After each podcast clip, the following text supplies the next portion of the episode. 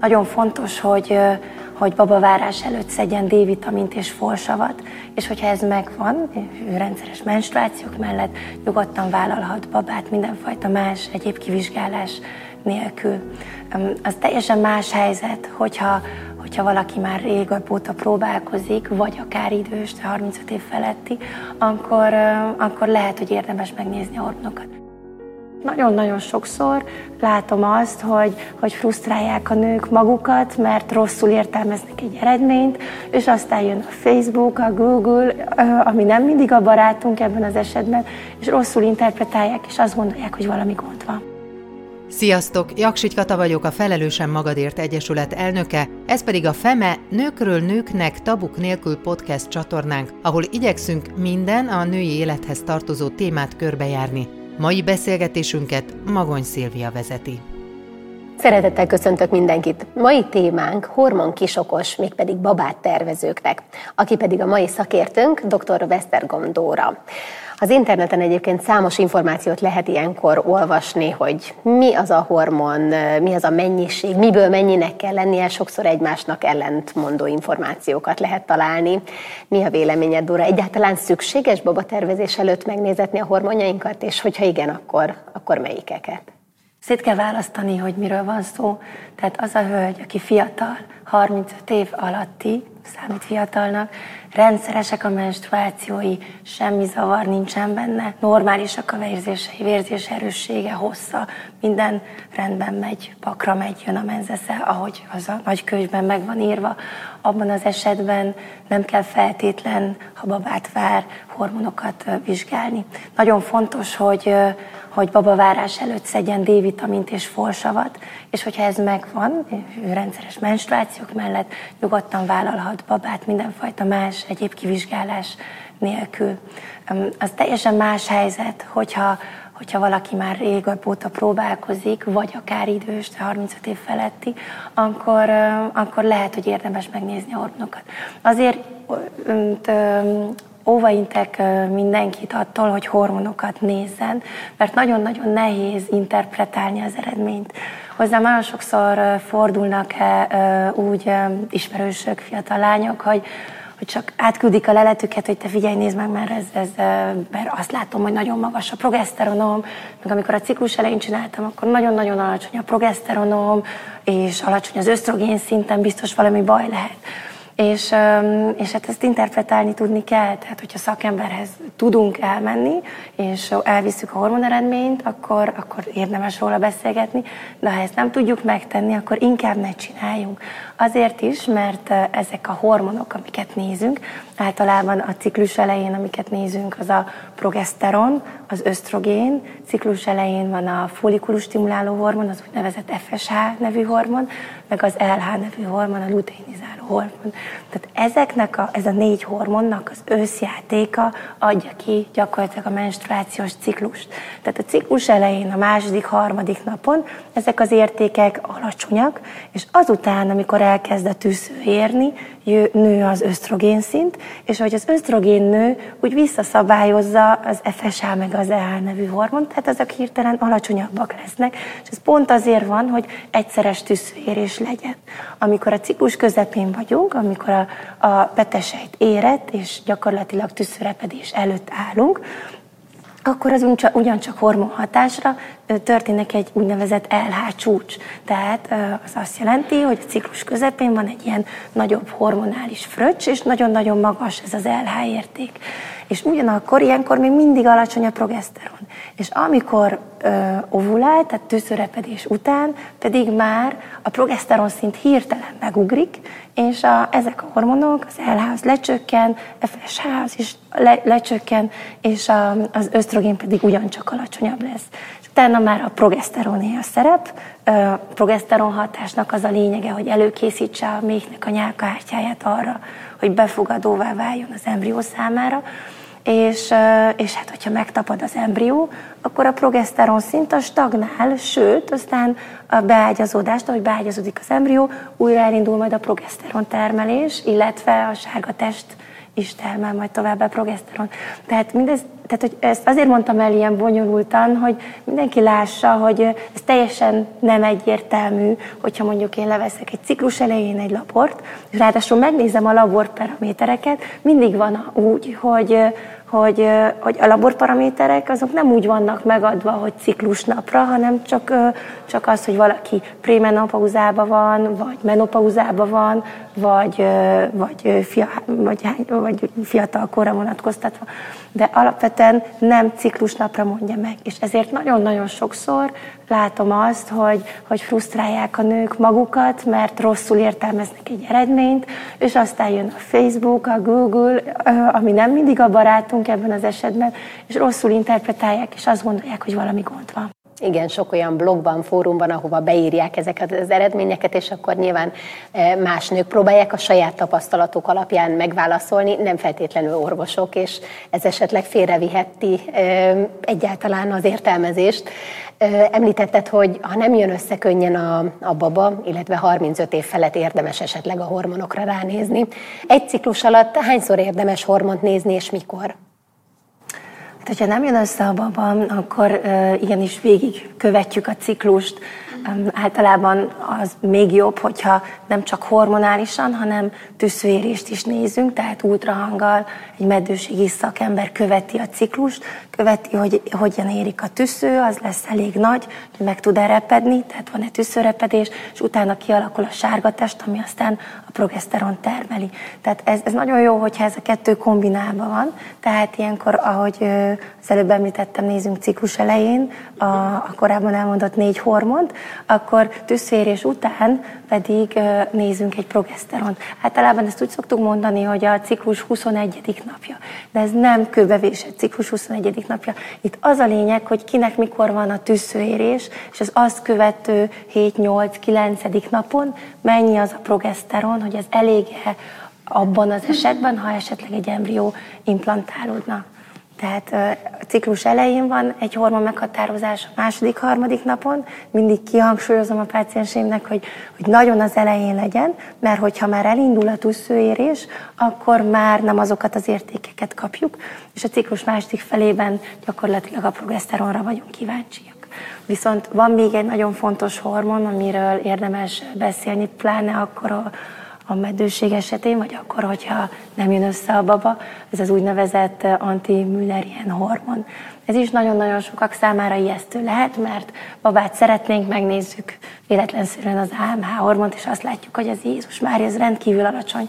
Az anti-Müllerian hormon, ez egy olyan hormon, amit a petefészekben lévő granulóza sejtek, tehát azok a sejtek, amik körülveszik a, a tüszőt, azok termelik. És gyakorlatilag ez reflektálja a tüszőknek a számát, tehát korrelál vele, relatív jó korrelációt mutat. Na most, hogyha ez, az AMH az egy dologban fontos, hogyha lombik kezelésre vár valaki.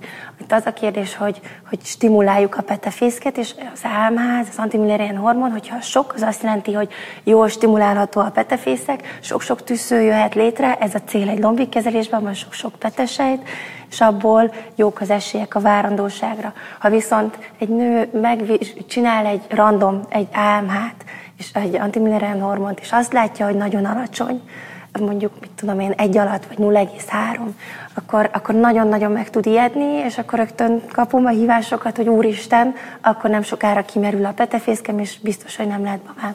Ez nem egészen így van. De gyakorlatilag a spontán, tehát a természetes úti várandóságot, vagy a terbeesés esélyét egy alacsony tüszőszám, vagy alacsony antimüllerian hormon nem határozza meg, nem tudja meghatározni.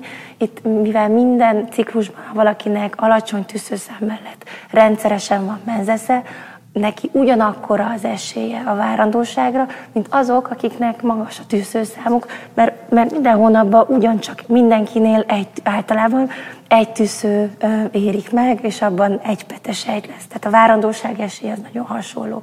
Tehát még egyszer az AMH az, az, az gyakorlatilag egy tovább lépés a meddőségi kezelésben, és az tényleg azt határozza meg, ha valaki lombi kezelésre kerül, hogy, hogy mennyire alkalmas erre a kezelésre. Igen, erre szokták mondani, hogy tulajdonképpen nem kell 7-8-10 petesejt, elég csak egy ahhoz, hogy az ember terhes legyen, és utána megszülessen abból egy, egy kis baba. Egyébként ez is egy olyan kérdés, amivel ugye sokszor találkozni különböző fórumokon.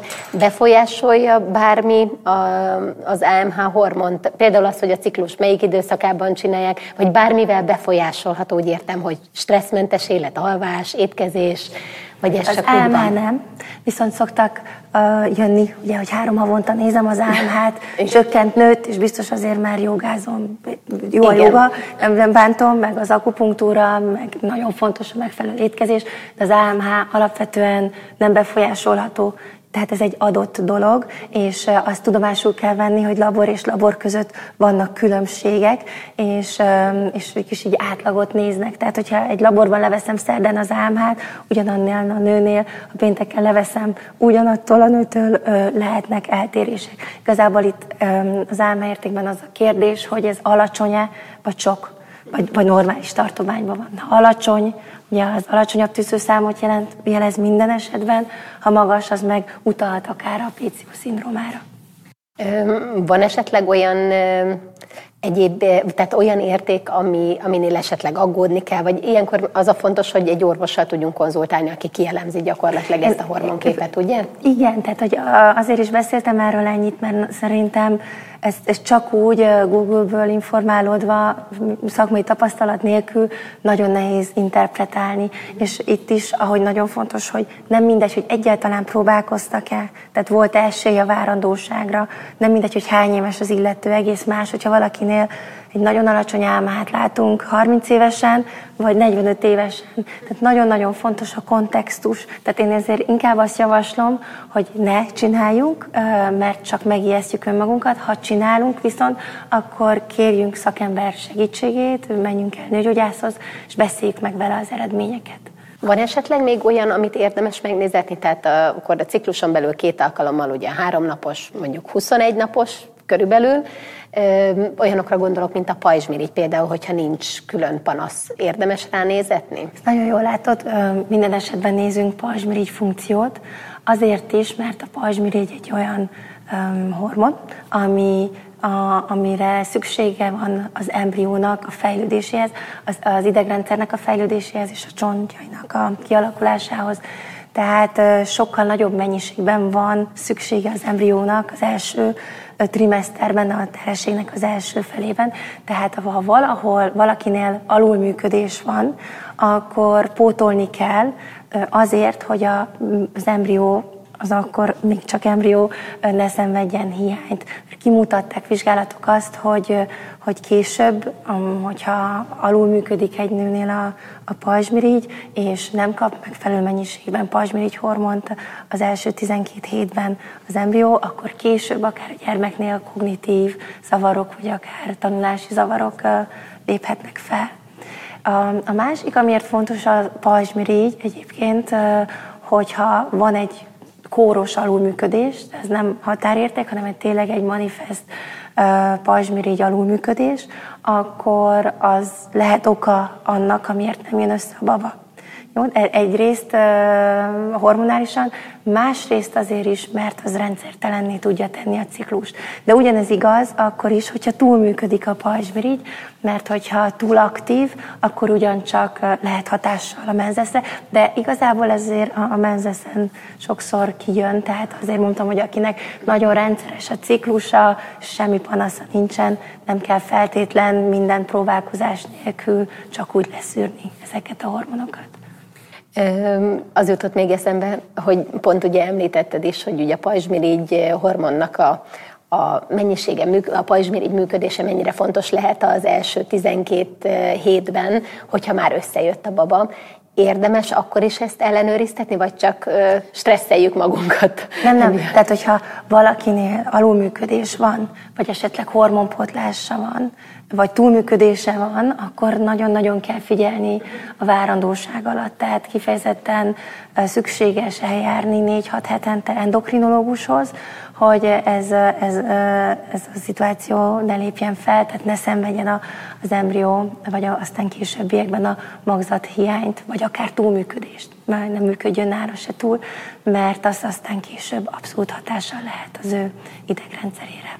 Van esetleg más olyan hormon is, amit érdemes így nézetni, kontroll alatt tartani a terhesség alatt, ha, ha mondjuk minden rendben van? Tehát amire azért a biztonság kedvéért érdemes ránézni. Még amit nem említettünk, az a prolaktin nevű hormon, de az jellemző, hogy cikluszavarok esetén fordul elő, hogy magas a prolaktin szint.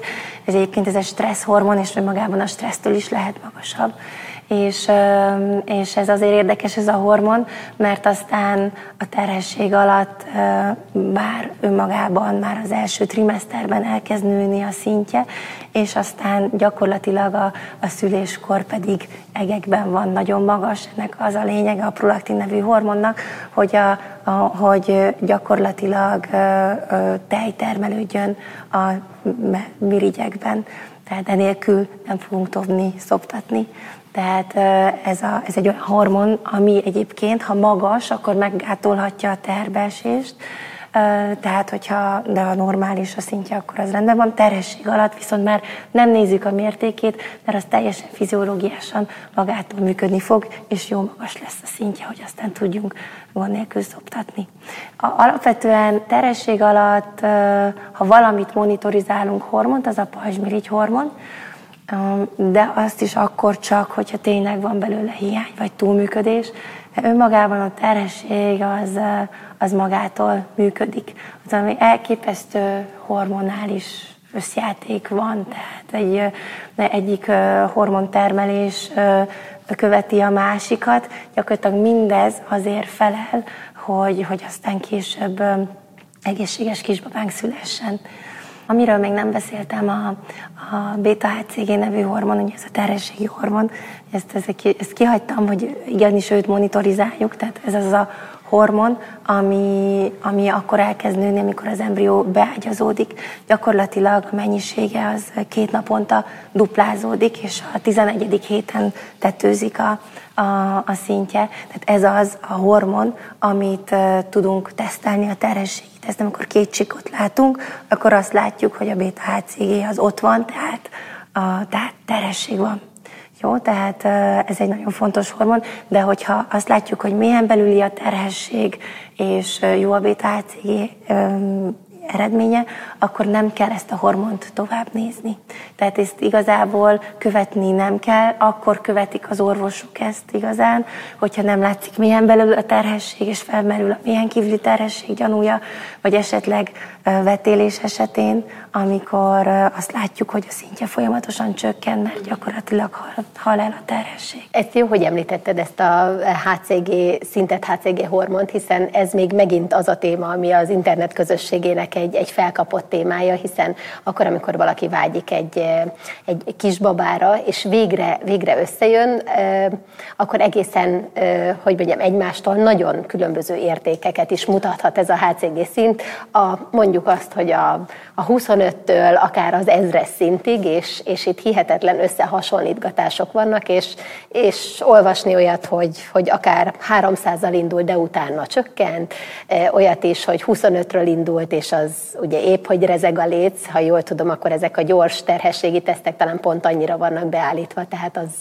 épp, hogy kimutat egy terhességet, és még talán bizonytalan a, a státusza, és az meg utána felemelkedik. Tehát erre vonatkozólag van bármi olyan konkrét szám, amivel az ember hátradőlhet, vagy legjobb, hogyha türelmesen, stresszmentesen várakozunk egy picit? Itt is fontos az interpretáció, mert nem mindegy, hogy mikor ágyazódott be az embrió, és ahhoz képest mennyi a beta-HCG szintje. Tehát egyáltalán nem mindegy, hogy mondjuk a egynapos férzés kimaradáskor nézem a beta-HCG-t, mert akkor egy százas érték az tökéletes, vagy 5 hetes kimaradásnál, mert azt látjuk, hogy már kéne olyan 1500-2000-nek lenni, 6 hetesnél meg akár 3-4 ezer fölött. De ugyancsak, ahogy mondtad, ez egyéni. Tehát van, a, van olyan, aki kisebb beta-HCG-vel is, hogyha az a beta-HCG önmagához képest két naponta duplázódik, akkor az egy mélyen belüli jól működő terhesség. Hogyha ott azt látjuk, hogy nem a jó a kinetikája, tehát nem így megy föl exponenciálisan a, a mennyisége, akkor viszont az arra utal, hogy, hogy ez nem egy megfelelő terhesség. A másik, hogy, hogy nem mindegy, hogy ikerterhességről van szó, vagy sem. Aki ikerterhes, nyilván dupla annyi a beta-HCG. Ez is látszik abból a beta-HCG-nek egyébként a terhesség alatt az a hatása, hogy egészen rosszul tudunk lenni, ugye émegés, hányinger jellemző, ez mind a beta nek hatása, és és hát sokszor azt szokták mondani egyébként, hogy jászok, és ebben van valami, hogy az a jó, hogyha ezt érzi, mert az azt jelenti, hogy a, a, a lepény gyakorlatilag termeli ezt a beta HCG-t, és, és akkor minél biztosabb a terhesség. És például ikerterhességnél jóval magasabb a szintje, és, és ezért sokkal rosszabban, rosszabbul vannak az ikerterhesek az első trimeszterben. Ha jól értem, ugye a HCG szintet valahol mindig ott az első vérvételek között ugye kimutatható, de ugye erre mondják azt, hogy érdemes megvárni a 6 hetes ultrahangot, mert azt tud elsőként egy, egy biztosat mondani, amikor az orvos ellenőriz. Igen, és csak akkor kontrolláljuk a beta HCG-t, hogyha valami nem oké. Mert akkor jó, ha van az elején egy kiindulási pont, és ahhoz tudjuk hasonlítani, és akkor kitaláljuk, hogy mi a probléma. Tóra, nagyon szépen köszönöm, hogy segítettél nekünk eh, így egy kicsit eligazodni a hormonok világában, és tényleg azt hiszem, hogy az egyik legfontosabb, ami ma elhangzott, hogy, hogy ne kezdjük el magunk megszakérteni ezeket a bizonyos számokat, mert, mert az ember csak felesleges, sokszor feleslegesen rástresszel, mert azt gondolja, hogy ennek vagy annak kell megfelelni. Köszönöm szépen, hogy itt voltál velünk, és nektek is. Köszönöm, viszlát. Én is köszönöm. Köszönjük, hogy velünk tartottatok. Ha van olyan téma, amiről szívesen hallgatnátok szakértői beszélgetést, írjátok meg nekünk a feme.feme.hu e-mail címünkre. De megtalálhattok bennünket a Facebookon is Felelősen Magadért néven. Ha tetszett a mai adásunk, osszátok meg ismerőseitekkel, és kövessétek podcast csatornánkat.